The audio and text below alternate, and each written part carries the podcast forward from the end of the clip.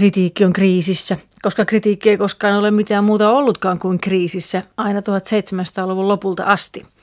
Mielenkiintoista onkin vain se, minkälaisessa kriisissä se on juuri nyt. Enää ei ole suuria kriitikoita. Vaikka meillä yhä on yksi sanomalehti, joka määrittelee kulttuurisivuillaan, mikä on kulttuuria ja ennen kaikkea mikä on hyvää tai huonoa kulttuuria, ei ole olemassa uutta Seppo Heikinheimoa, Jukka Kajavaa tai Pekka Tarkkaa. On vain niitä ja, nytpäs en muista yhtäkään nimeä, mutta siis näitä erilaisia ihmisiä, jotka kirjoittavat palstan täytteitä päivälehtiin.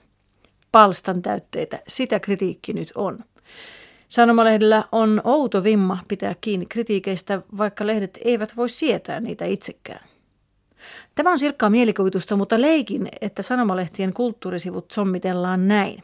Avaussivulle tosi iso kuva, siis ainakin puolet sivusta on oltava valokuvaa tai havainnollistavaa grafiikkaa.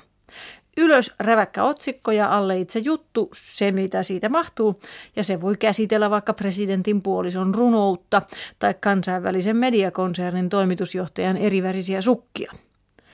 Seuraavalle aukeamalle mainoksia ja jos mahtuu keskikokoista silppua, esimerkiksi kustantamon markkinointiosaston irtisanomisuutinen, taiteen laatuanalyysi eurojen ja tilastojen valossa, tarkempi taustoitus siitä, miksi kirjailija ei tehnyt rikosilmoitusta yöllisestä päällekäymisestä, toimittajan matkakertomus suomalaisista taiteilijoista ulkomailla, toimittajan kommentti omaan juttuunsa otsikolla analyysi. Ja loppuun, ja mitäs me tähän pannaan? No, Otetaan tuosta neljä senttiä musiikkiarvostelua Bachin Matteuspassiosta ja kolme senttiä jostain gallerian avajaisista. Sivut täynnä ja päiväkodin kautta kotiin. Esseitähän kritiikit kultakaudellaan olivat, mutta eivät aluksi. 1800-luvulla arvostelut kertoivat siitä, mitä taide on, koska suurin osa ihmisistä ei tiennyt. Siitä sitten vähitellen päästiin tilanteeseen, jossa arvostelut keskittyivät kertomaan, mitä taiteen pitäisi olla – Toisin sanoen, oliko uusi teos hyvä vai huono? Nimenomaan teos, sillä melko myöhään kritiikeissä ruvettiin kiinnittämään huomiota esitykseen. Suomalainen kritiikki oli huipussaan 1960- tai 70-luvulla, jolloin kaikki lehdet, myös iltapäivälehdet, julkaisivat päivittäin kritiikkejä. Kirjoittajat olivat oman alansa huippuja, tutkijoita, professoreita, säveltäjiä, runoilijoita ja muita taiteen asiantuntijoita – heidän kirjoituksiaan luettiin ja niissä keskityttiin analysoimaan, mihin taide pyrki ja miten se tavoitteensa saavutti. Vähitellen siirryttiin siihen, että tärkeimmät kriitikot olivat toimituksen omaa väkeä. Kritiikki alkoi muuttua journalismiksi ja tällä polulla olemme yhä.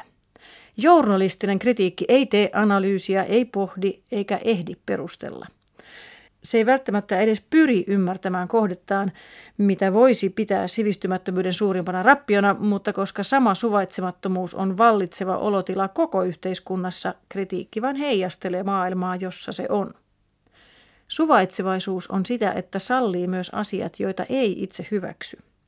Se olisi erinomaisen tärkeä ominaisuus taidekritiikissä, mutta äsken juuri kerroin, miksi sitä on turha suomalaisesta kritiikistä etsiä. Journalistinen kritiikki on lyhyttä, informatiivista ja mielellään kärjistävää.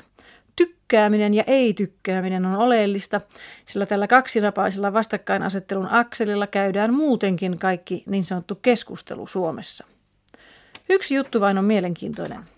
Kritiikkiin eivät päde hyvän journalismin säännöt ja ohjeet. Kritiikin ei tarvitse perustua tosiasioille, kritiikissä tehtyjä asiavirheitä ei tarvitse oikaista, Kritiikistä ei kannata valittaa julkisen sanan neuvostoon, eikä siinä voi syyllistyä kunnialoukkaukseen. Toimituksissa nimittäin kritiikki ei olekaan journalismia, vaan pelkkä mielipide. Kritiikkiin tulisi meidän lukijoidenkin suhtautua samalla huvittuneella uteliaisuudella kuin mielipidesivuihin.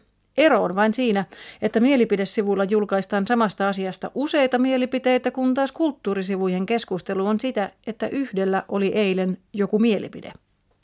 Mutta tuo kaikki on ikiaikaista ja tässä piti puhua kritiikin kriisistä juuri nyt.